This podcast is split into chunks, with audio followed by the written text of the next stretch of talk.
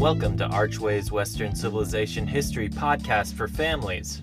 In our podcast, we look for the best of the West and discuss the stories, events, themes, and people that made the West different than the rest. Last episode was a special episode dedicated to discussing how the West has treated unborn children, from ancient Egypt to Israel to Athens to Rome to France to England to colonial America up till the present day. Today we will be back to discussing Rome. We will be studying the history of slavery in Rome and how it brought an end to the Roman Republic. Now, slavery is an ancient institution far predating Rome, and it still exists even today.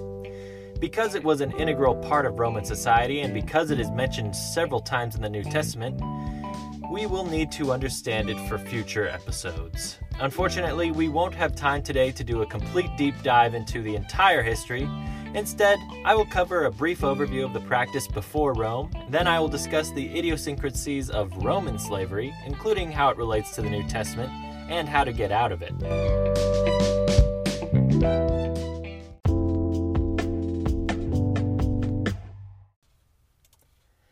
The word slave comes from the Byzantine Greek term sklavos, which translates as Slavic. This is in reference to the Slavic people who were geographically located in Eastern Europe. During the 9th century AD, these Slavs were being captured and abused by Venetians and sold to the Spanish Muslim community. But slavery as a practice far precedes this term. It goes back at least as far as 3000 BC to ancient Mesopotamia.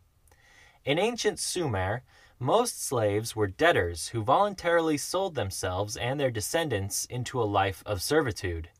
When demand was especially high for extra help in farms or labor, the kings of Sumeria would send bands of men out to plunder neighboring city states in the hill country in order to acquire more slaves.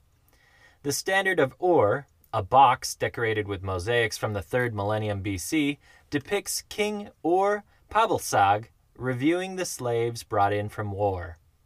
By 1750 BC, we get the earliest written documentation of slavery, the Code of Hammurabi. This Babylonian legal text permitted debtors to sell their wives and children into temporary slavery, lasting a maximum of three years. Around 1400 BC, we get the biblical narrative of the Israelites suffering as slaves in captivity in Egypt. Quote, the Egyptians made their lives bitter by hard service with mortar and bricks, and by all kinds of service in the fields. Every kind of service the Israelites were required to give was rigorous. Close quote. While the Israelites were forced to build the city of Pi Ramses, as well as tons of bricks and monuments, contrary to popular belief, they did not build the pyramids. The pyramids were built before the Israelites even got there. And according to archaeology writer Owen Jarus, the rich diet of the pyramid builders, combined with the evidence for medical care and receiving textiles as a form of payment, has led Egyptologists to generally agree that the workers were not enslaved people. Anyway, decades later, through a series of fortuitous circumstances, the Israelites were freed from their Egyptian bondage, and they in turn had their own slaves, their slaves came from two primary sources prisoners of war and debt slaves, much like the Sumerians. These slaves were not treated like the later chattel slaves of the Atlantic slave trade. For one thing, Israelite slaves were to be treated humanely. They were supposed to rest on the Sabbath day. According to Maimonides, based on Leviticus, slaves were also not to be given pointless, open ended work or to be punished with work in that format. Slaves were to be assigned specific tasks that needed to get done. Slaves were forbidden from being killed, and if a slave was injured, they were immediately manumitted. Another way of saying they were set free. Now, another thing is, these slaves were not property. They weren't handed off from generation to generation. According to Deuteronomy chapter 15 verse 1 and Exodus chapter 21 verse 2, the Israelites were commanded by God to release their slaves and forgive one another of their debts every seventh year. Oddly enough, leaving slavery was not always desirable as some slaves became important and powerful members of a household. And so they were allowed to announce their decision to remain as slaves before the judges, and then they would have their ear pierced as a sign of their continued servitude. After the destruction of Solomon's temple in 586 BC, the leaders who were rebuilding Israel, such as Nehemiah and other prophets, they agitated for the end of slavery in Judea. And they were successful in these efforts, as they were highly influential members of their community. At this same time, the Persian Emperor Cyrus released the slaves in his empire. He boasts that, quote, I sought the safety of the city of Babylon and all its sanctuaries. As for the population of Babylon, who, without divine intention, had endured a yoke not decreed for them, I soothed their weariness. I freed them from their bonds. Marduk, the great lord, rejoiced at my good deeds. Sure enough, he released over 50,000 Jewish captives from Babylon and presumably tens of thousands of other enslaved peoples. These Jewish captives would return to the Holy Land and help Nehemiah with his efforts to rebuild Jerusalem. Now, these civilizations were unique in releasing their slaves. In the rest of the world, slavery continued to be an integral institution and part of their economy. As I spoke of in an earlier episode, the Spartans relied on the Helots, a race of enslaved people, to do all of their manual labor. In classical Athens, it is estimated that the ratio of citizens to slaves was 1 to 1. Even after Solon, the lawgiver, released all of the debt slaves, some historians suspect it spurred the Athenians to seek out even more chattel slaves even Diogenes, the Greek philosopher, was once captured by pirates and auctioned off as a slave in Corinth. By the time you get to the end of the Roman Republic era and the rise of the empire, one in six persons living in Rome was a slave. That is an estimated 10 million people. Like other forms of ancient slavery, this was not based on race. Roman slaves were mostly drawn from debtors or conquered peoples, much like the Israelites and the Sumerians. But there were many other ways to become a slave as well.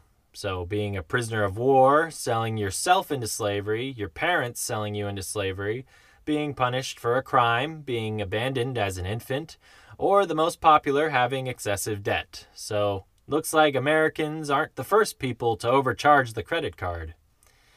Because of the various ways to get into slavery, this meant that slaves could be Italians, Romans, Syrians, Northern Africans, Celts, and Germans.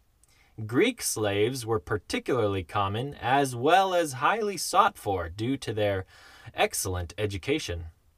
Oftentimes, as a wealthy Roman citizen, your accountant, your barber, your secretary, and your physician would all be your slaves. Likewise, your children were tutored by slaves, as well as babysat and breastfed by them. At home, slaves were your seamstresses, your cooks, your butlers, and handmaids. In the city, slaves were your laundry workers, engravers, shoemakers, bakers, mule drivers, and prostitutes. Slaves were also the managers to other slaves. Oftentimes, slaves had their own slaves that they bought and sold. If you were a skilled or important slave attached to a wealthy home, you often lived a peaceful life of luxury, even superior to those of free Romans who lived and worked in the city and were poor. For an unskilled slave, or slaves with less kind masters or good fortune, life could easily be a living Hades, slaves numbering in the tens of thousands were condemned to work in the mines or quarries where conditions were notoriously brutal. Or you might end up as a slave who works in the baths, having to keep the hot tub, caldarium, uh, warm by feeding the furnace all day. A very sweaty, backbreaking labor.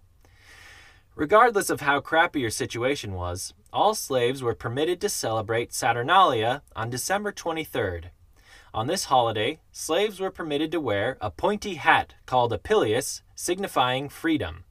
They were granted free speech, they could ignore their masters, and they ate banquets, where some historians have suggested that their masters would serve them.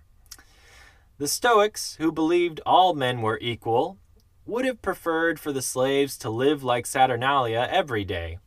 Epictetus was a Stoic philosopher and former slave, and he had strong feelings about the institution.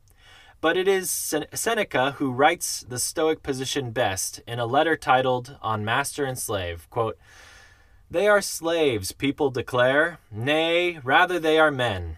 Kindly remember that he whom you call your slave sprang from the same stock, is smiled upon by the same skies, and on equal terms with yourself breathes, lives, and dies. It is just as possible for you to see in him a free born man as for him to see in you a slave. As Seneca alludes to here, it is fairly easy for a slave and master to reverse roles. Seneca goes on to reference how in the past there were some noble families who lost the favor of the emperor, and so they became slaves. At the same time, emperors have elevated slaves with great favor to positions of power and prestige, making them nobles. Along with the Stoics, the Christians also had radical views on slavery. The gospel that Jesus Christ taught was the embodiment of liberty. In fact, Jesus, quoting Isaiah, claimed that his purpose was to proclaim liberty to captives and freedom to prisoners. He taught of a king who forgave the massive debt of a slave, and he healed the slaves of a centurion in Capernaum. Despite the master's mercy towards slaves, Jesus was actually preaching an even higher level of freedom.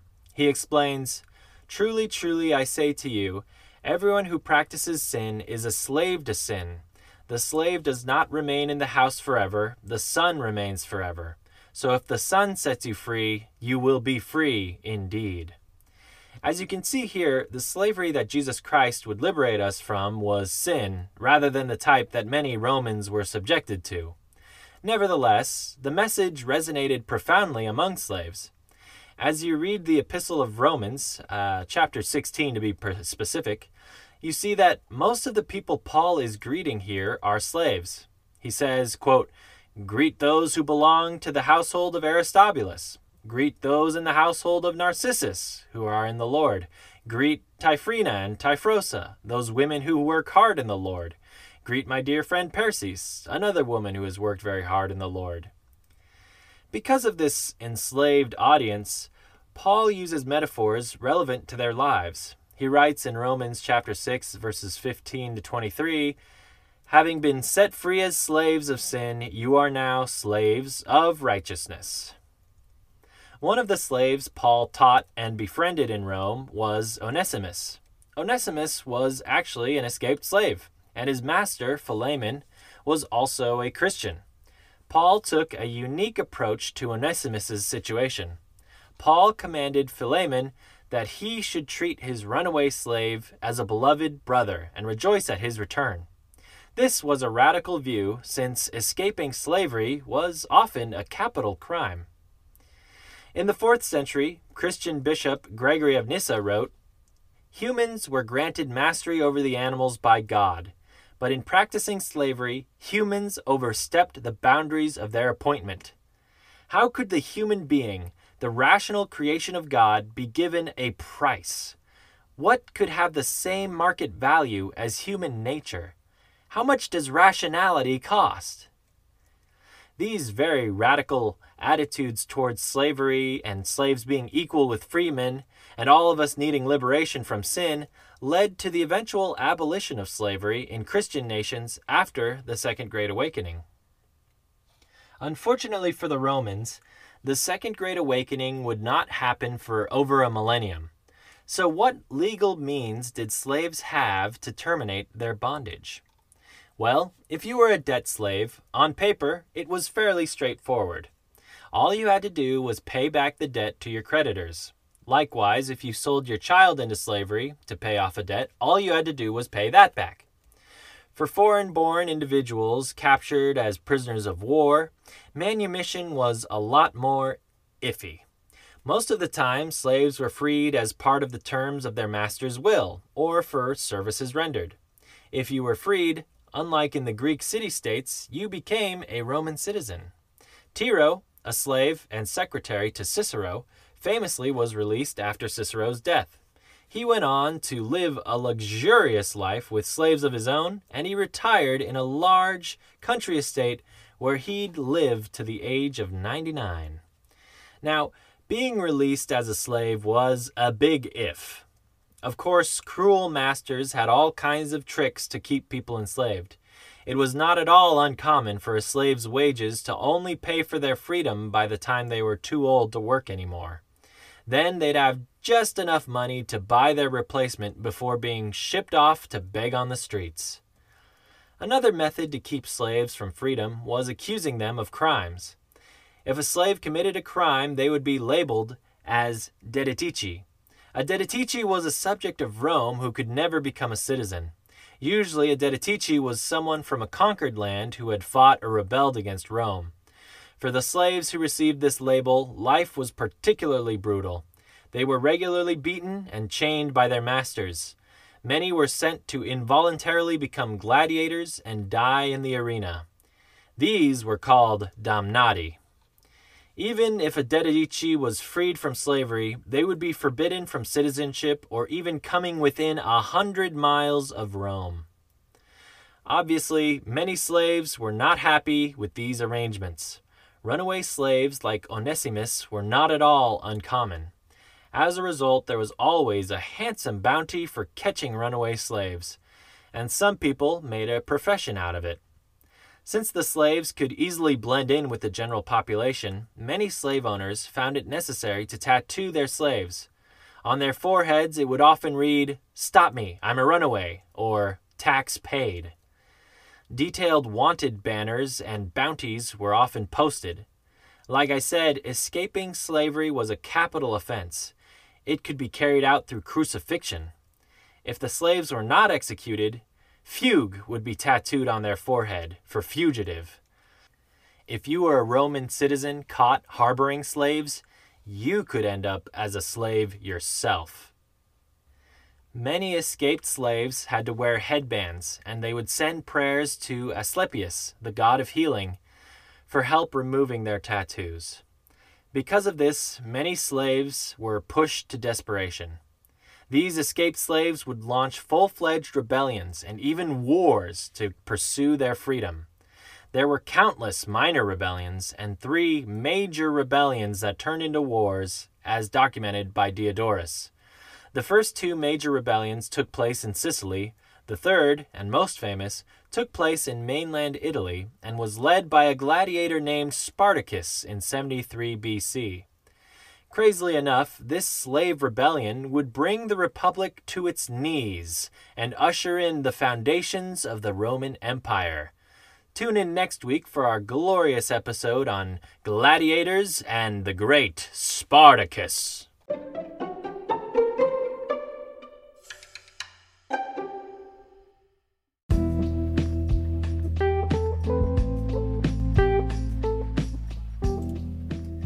And that concludes our episode today. For more information about this topic, check out the Encyclopedia Britannica's article on slavery, PSU.edu's article on Mesopotamian slavery, Three Slave Revolts by Diodorus, and the Wikipedia articles on the history of slavery and ancient Roman slavery. I'm Doug Archibald, and that's history for you.